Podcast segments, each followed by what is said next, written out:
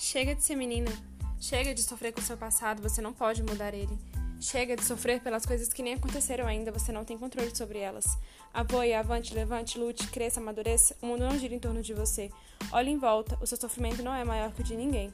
Tudo que você passou estava sob o controle de Deus e tudo que está por vir também. Não se preocupe, renasça de quem você foi e mude, se transforme para melhor. Não espere que as coisas caiam do céu, busque por sabedoria e fique em paz. Deus está no controle.